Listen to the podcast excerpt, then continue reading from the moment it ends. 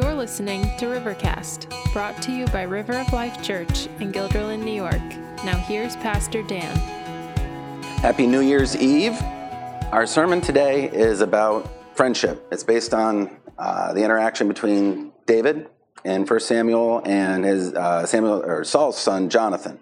Right? They were very good friends, and we're going to look at their story and talk about what that, what's going on there. And at this time of year, uh, classic holiday movies are on all the time, and uh, uh, one of my particular favorites is "It's a Wonderful Life."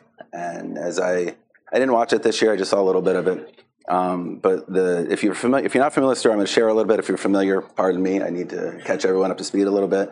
It's about a guy in a small town named is George Bailey.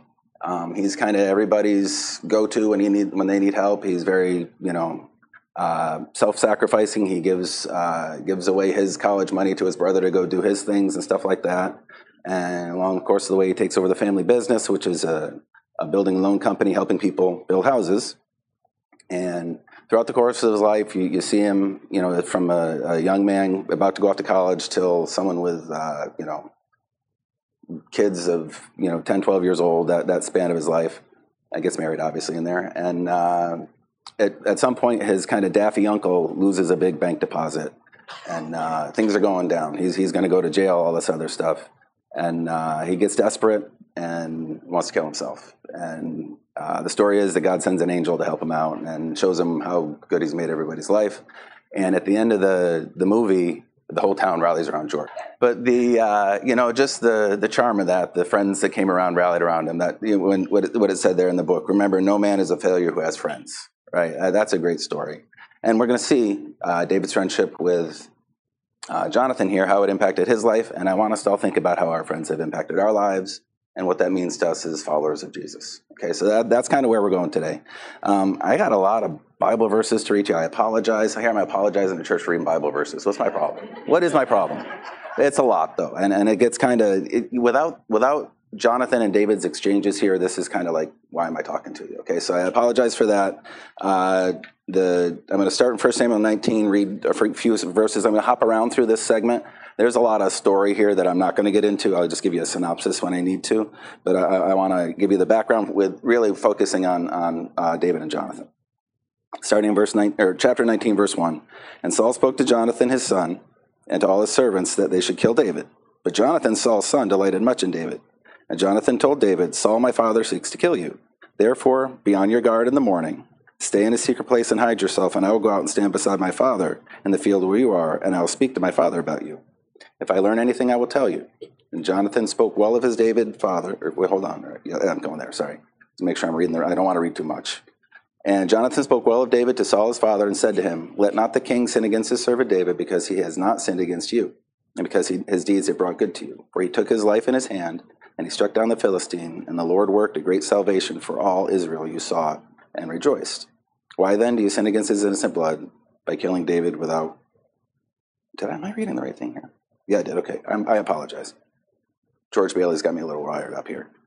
And Saul listened to the voice of Jonathan. Saul swore, As the Lord lives, he shall not be put to death. And Jonathan called David, and Jonathan reported to him all these things. And Jonathan brought David to Saul, and he was at his presence as before. Then I'm going to skip ahead to uh, chapter 20 and read from there, starting in verse 1. Then David fled from Naioth in Ramah and came and said before Jonathan, What have I done? What is my guilt? And what is my sin before your father, that he seeks my life? And he said to him, Far be it, far from it. You shall not die. Behold, my father does nothing, either great or small, without disclosing it to me. And why should my father hide this from me? It, it is not so. But David vowed again, saying, Your father knows well that I have found favor in your eyes. And he thinks, Do not let Jonathan know this, lest he be grieved. But truly, as the Lord lives, and as your soul lives, there is but a step between me and death. Then Jonathan, Jonathan said to David, Whatever you say, I will do it for you. And David said to Jonathan, Behold, tomorrow is the new moon, and I should not fail to sit at the table with the king. But let me go, that I may hide myself in the field till the third day at evening. If your father misses me at all, then say, David earnestly asked leave of me to run to Bethlehem, his city, for there is a yearly sacrifice there for all the clan. If he says, Good, it will be well with your servant. But if he is angry, then know that harm is determined by him. Therefore deal, therefore, deal kindly with your servant, for you have brought your servant into a covenant of the Lord with you. But if there is guilt in me, kill me yourself, for why should you bring me to your father? And Jonathan said, Far be it from you. If I knew that it was determined by my father that harm should come to you, will I not tell you? Then David said to Jonathan, Who will tell me if your father answers roughly? And Jonathan said to David, Come, let us go out in the field. Jonathan said to David, The Lord, the God of Israel, be witness. When I have sounded out my father about this time tomorrow, or the third day, behold, if he is well disposed toward David, shall I not then send and disclose it to you? But should it please my father to do you harm, the Lord do so to Jonathan and more also, if I do not disclose it to you and send you away, that you may go in safety. May the Lord be with you as he has been with my father. I am still alive, show me the steadfast love of the Lord, that I may not die. And do not cut off your steadfast love from my house forever. When the Lord cuts off every one of his enemies from David, enemies of David from the face of the earth. And Jonathan made a covenant with the house of David, saying, May the Lord take vengeance on David's enemies. And Jonathan made David swear again by his love for him, for he loved him as he loved his own soul. And then they go on from there to make a kind of elaborate scheme of how they're going to trade information. It's kind of that's where I'm not going to read all that to you, but they they make a plan so that Saul or Jonathan can tell David what's going on. And going to skip down to verse uh, 41 in the same chapter. Turns out, as many of you know, Saul had it out for David. He was going to get him. Okay. In fact, he tried to kill his own son in the middle of this. Uh, verse 41, they Jonathan gets the point across to David he needs to go, and this is uh, the, just the end of that conversation. And as soon as the boy had gone, this is verse 41, as soon as the boy had gone, David rose from beside the stone heap and fell on his face to the ground and bowed three times. And they kissed one another and wept with one another, David weeping the most. Then Jonathan, Jonathan said to David, Go in peace, because we have sworn both of us in the name of the Lord, saying, The Lord shall be between me and you, and between my offspring and your offspring forever. And he rose and departed, and Jonathan went into the city. That between me and you is not like separating them, but connecting them. That, that's sometimes hard to understand there. I'm going to read one last piece out of uh, their last conversation in uh, chapter 23. It's in verse 16. This is the last time they met. And Jonathan, Saul's son, rose and went to David at Horesh, strengthening his hand in God. And he said to him, Do not fear, for the hand of Saul my father shall not find you. You shall be king over Israel, and I shall be next to you. Saul my father also knows this. And the two of them made a covenant before the Lord. David remained at Horesh, and Jonathan went home. So, in the middle of all that were several instances of uh, David and Saul kind of running into each other, and, and David really, many times, he left Saul alive and let him know that he left him alive. He was not trying to harm Saul. And Saul kept being as crazy as Saul was and trying to kill him. So that, that's kind of the storyline behind this. In the middle of all that, Jonathan was faithful to David. He was a faithful friend. You can see the words they shared of, of love and, and the tears that they shared in, in terms of they knew this wasn't going to work out, right? That things were going to end badly. Uh, Jonathan had strong words at the end that he's David, you're going to be king, and I'm going to be with you. But that, you know, I, spoiler alert, that didn't happen. Jonathan, Jonathan was killed along the way. Um, so what I want to just share here briefly, really, the, there's three main ideas that I come out of this in terms of uh, that I saw out of this in terms of the impact of friendship on on uh, people who have friends, their their connection. And the first thing that comes from friendship is that you get help, right? The um, the the fact is, Jonathan wanted to help David, and David needed that help. There was no doubt about it. I'm going to highlight a couple of the verses in there to, to show this.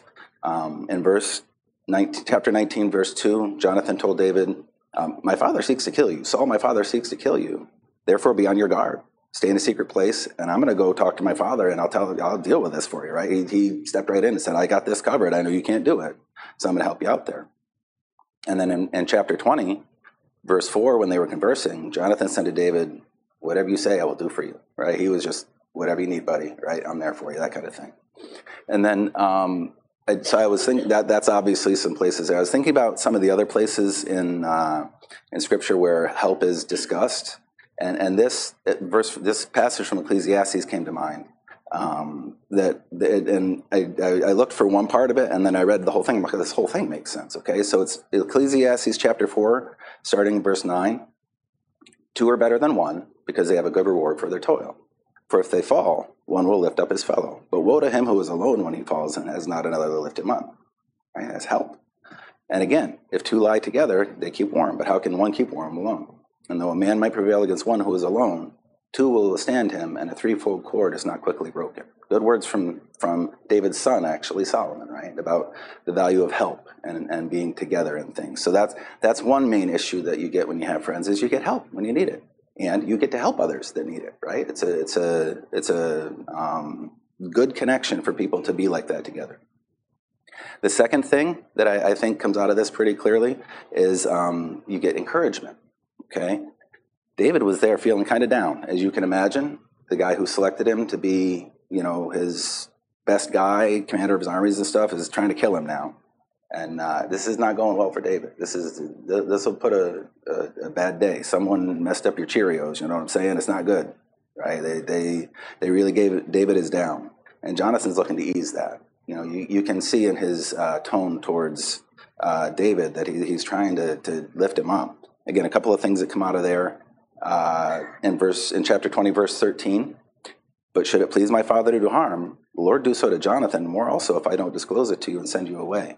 You may go in safety. You know, this is going to be okay, and, I, and I'm putting this on myself. I'll take care of you. And may the Lord be with you as he has been with my father. So David had seen Saul's victories in many cases, and was one of the reasons, you know, Saul was an attractive leader because he won victories. And, and it was, you know, clear that God was with him in the beginning and, and helping him do stuff. And Jonathan said, "This it's going to be like that for you, man. Don't don't get down. I know it's down. I know you're down, but look ahead.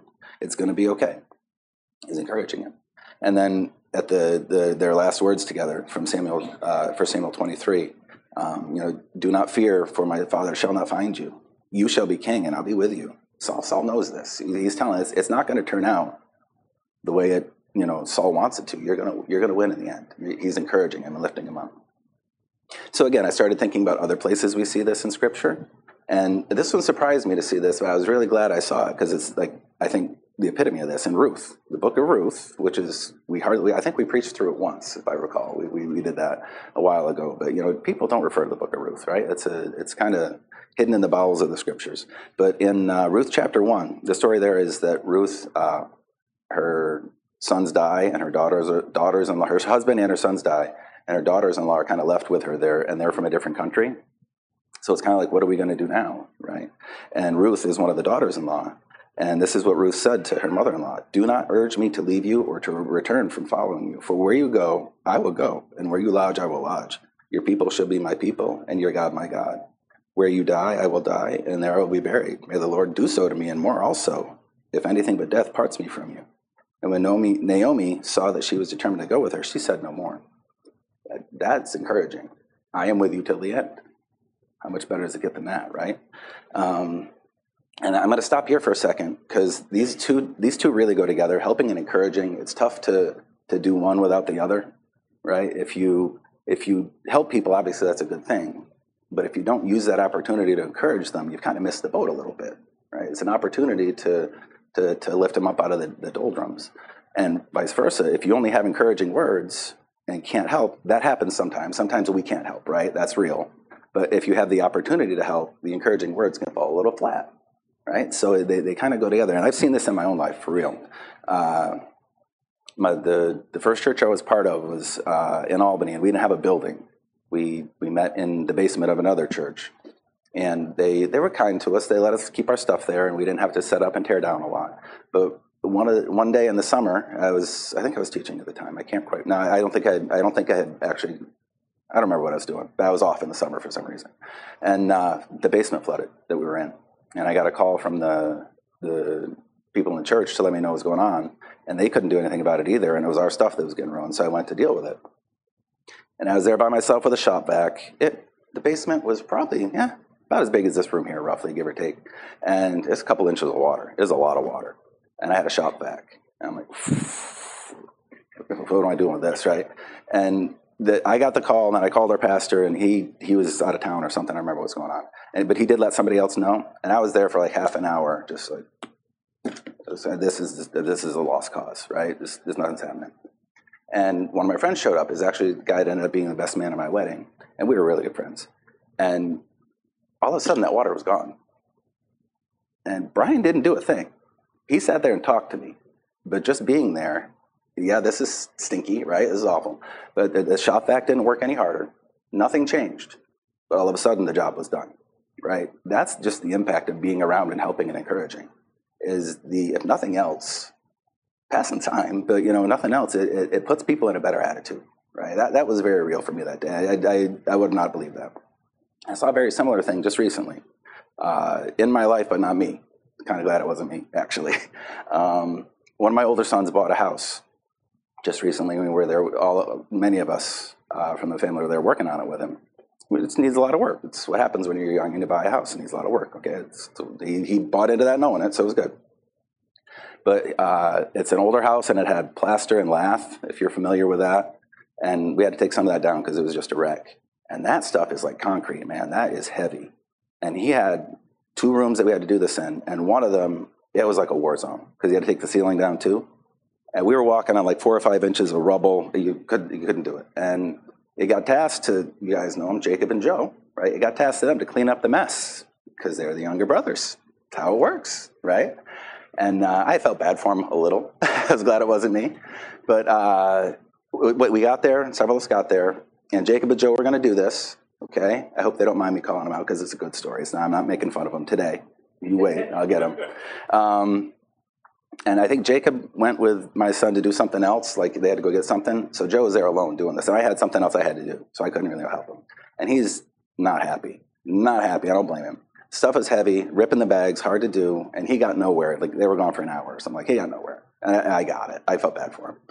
And Jacob got back, and they worked together. And again, Jacob's not any Superman. You guys all know that. There, I got it in. I got to make fun of him. Uh, but he just, they were working together, and arguing his brothers will do, but they got their business done. And all of a sudden, that room was empty in like a couple hours. I'm blown away. Just the two of them working together, how much better it was than one of them working alone. It's huge, guys. Working together with people makes a huge difference. And it, it really is a, it was, it, that was a life experience for me again to watch that and go, wow, I, I, I, this is really true. It isn't just someone saying something from a stage, right? When you work together, it goes better. So that, that's very real. Those things are real. Um, the third part of what I saw out of, out of this passage was the accountability that comes with having friends. This is not so much fun that we want to hear, right? Help and encouragement's great. I'm in for that. Accountability part, I don't know about that. That's a little tougher. So what you can see here, and, and this is very important, I'll refer to it later again. David went to Jonathan looking for accountability, right? He wanted Jonathan to assure him that he wasn't off base, that he was doing things right. And at the end of it, if he wasn't doing things right, he wanted Jonathan to deal with it. He told him, You kill me, not your dad. Take care of this, okay? So, in, in fact, uh, it's in 1 Samuel 20. I'll read that to you again. Uh, David fled and went to Jonathan. What have I done? What's my guilt? Where's my sin before my father? And I don't think it was, it, it's, there, there's potential there for, hey, what have I done? Why are you bothering me? But as he finishes the statement, it's clearly, I think, not the defensive, what have I done? But hey, what's going on here? Why is this happening to me? Uh, I want to fix it. Jonathan says, "You will not die." Um, and then uh, later on in this in the in the conversation, this is David again says, "But if there's guilt in me, kill me yourself." He wanted to be held accountable for that. He did not want to be guilty. And I think that that exchange is important for us to understand what, what real friendship is too. We have those conversations with each other. And I was thinking about it, uh, going from you know other passages in scriptures, and there's Proverbs 27 has three beauties. I mean, we've all heard them. I think anyone who's even if you haven't read the Bible, you've heard some of these things. So there's three pieces of uh, Proverbs 27 that I want to share with you guys. And in verse six, it says, "Faithful are the wounds of a friend; profuse are the kisses of an enemy." And then in verse nine, oil, oil and perfume make a heart glad, and the sweetness of a friend comes from his earnest counsel. And then 17, iron sharpens iron, one man sharpens another.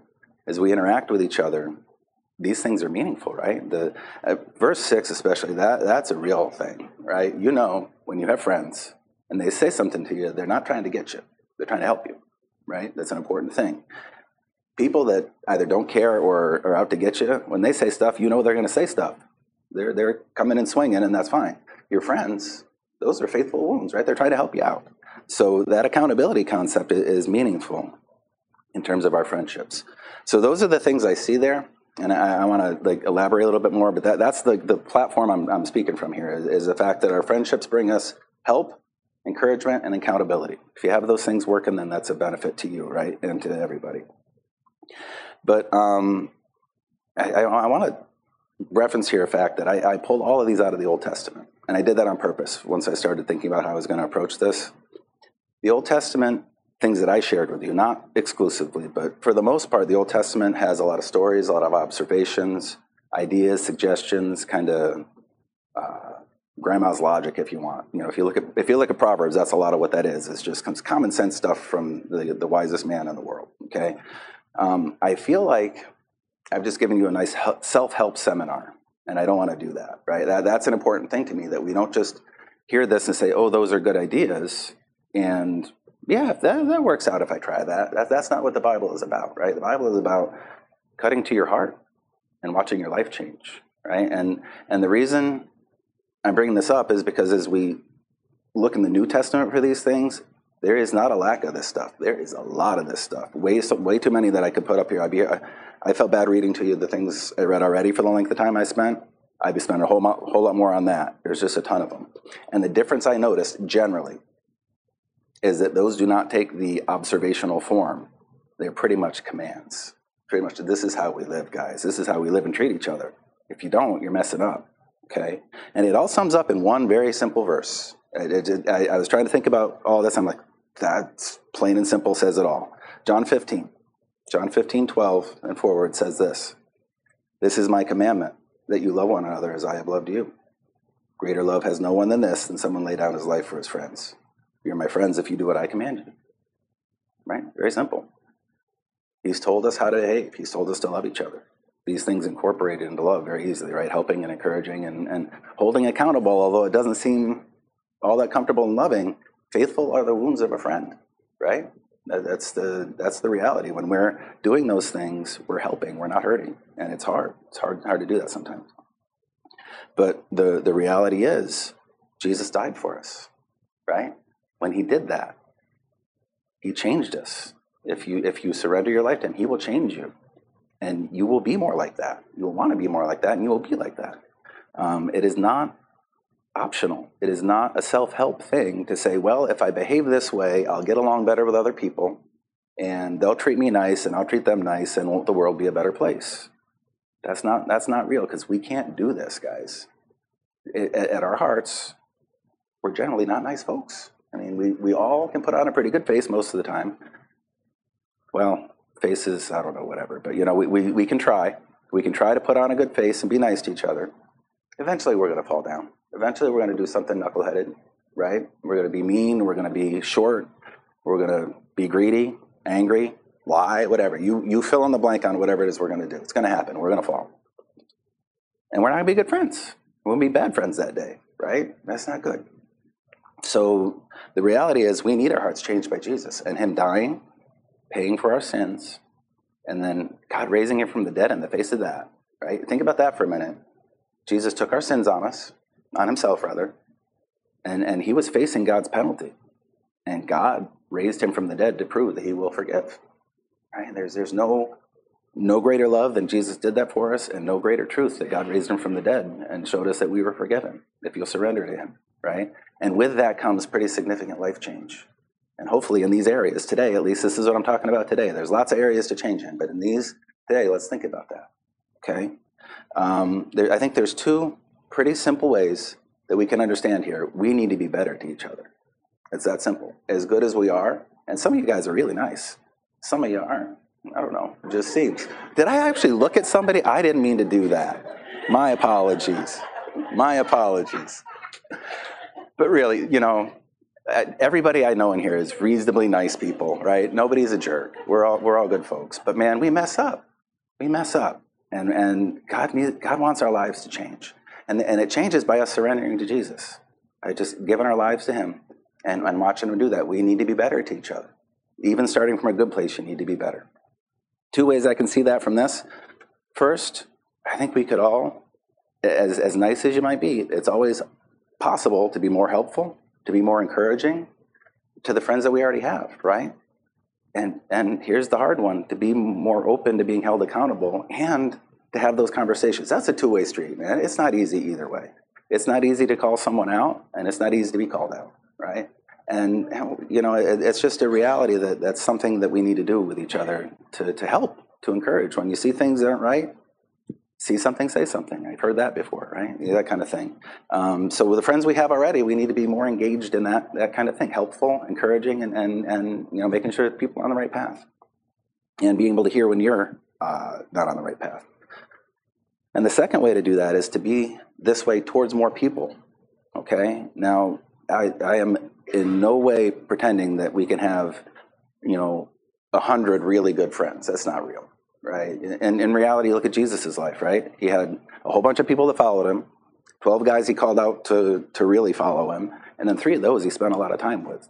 And that's God. God had three really good friends. So I don't know what our measure is, but we're not going to have hundreds of really good friends, and that's real, okay? But there's always room for having a helpful conversation, always room for a helpful deed, or always room for encouraging words, um, you know, and, and you just never know how much those things impact each other. George Bailey had no idea how many friends he had, right? Until the rubber met the road and they all showed up. That's real. Okay, that, that is not it's a story, but that's a real thing in life. People show up when when you don't expect, right? Hopefully, hopefully you've experienced that. That's a really great feeling.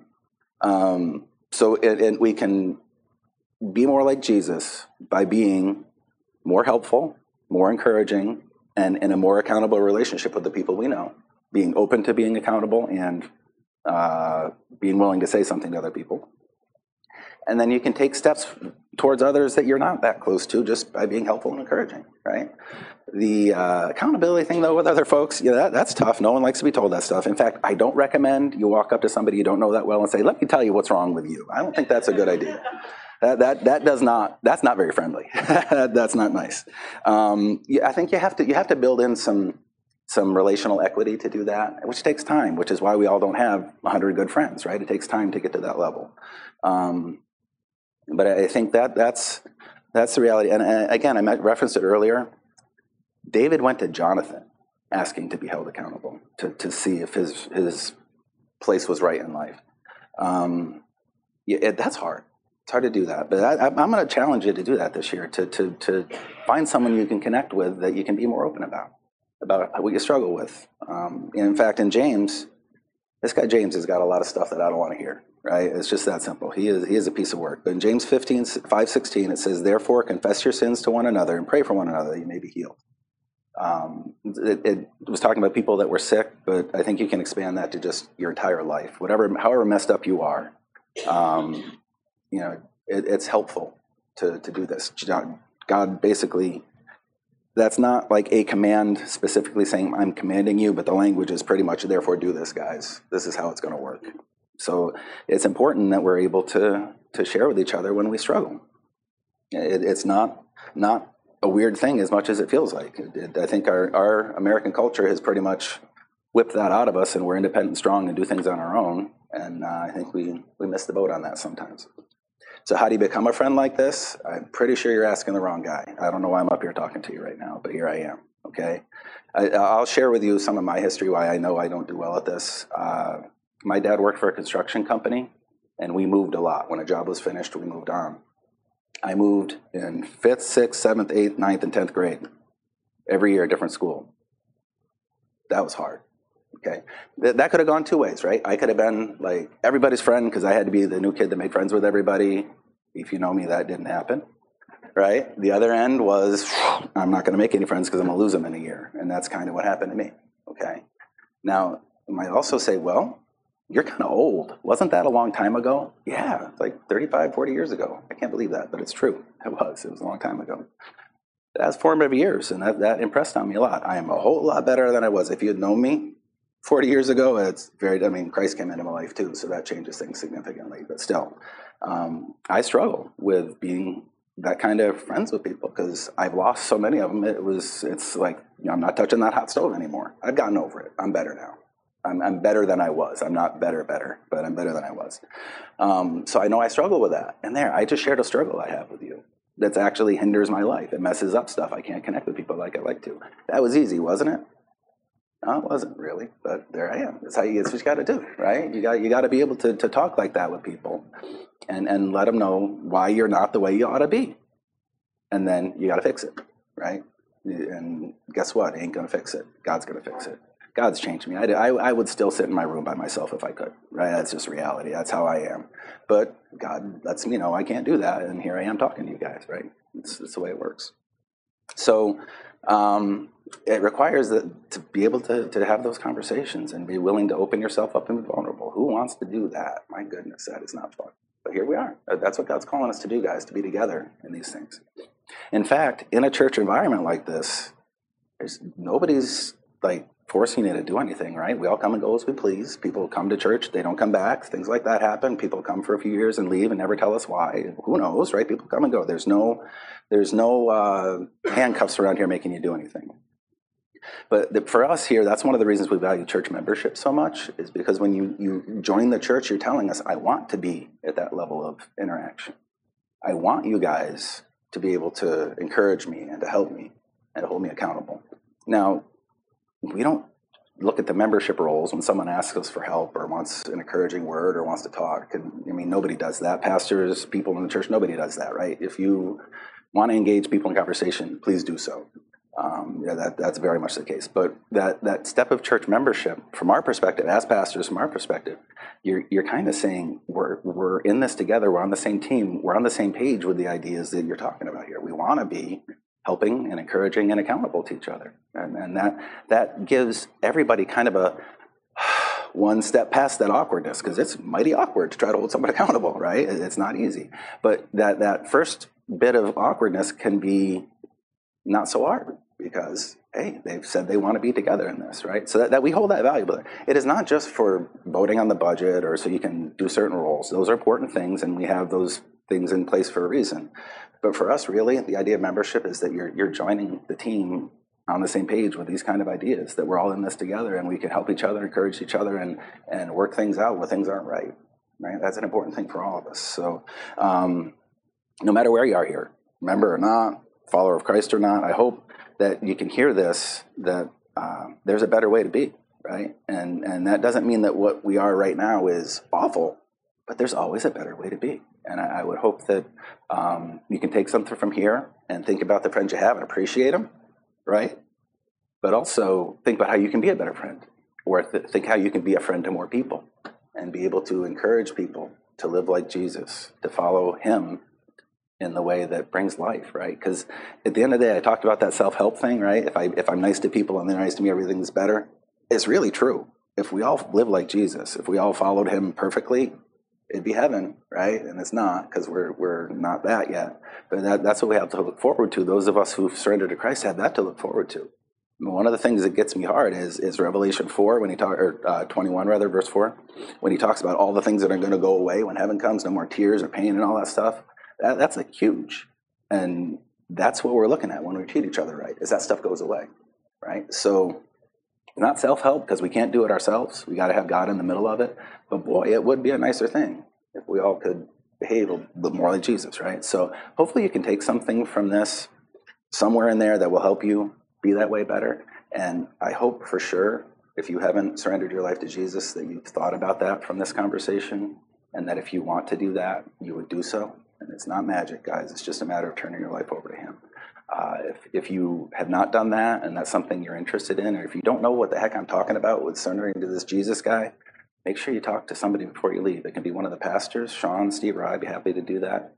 Honestly, it could be a lot of folks in the church be happy to talk to you about that. It doesn't need to be a pastor.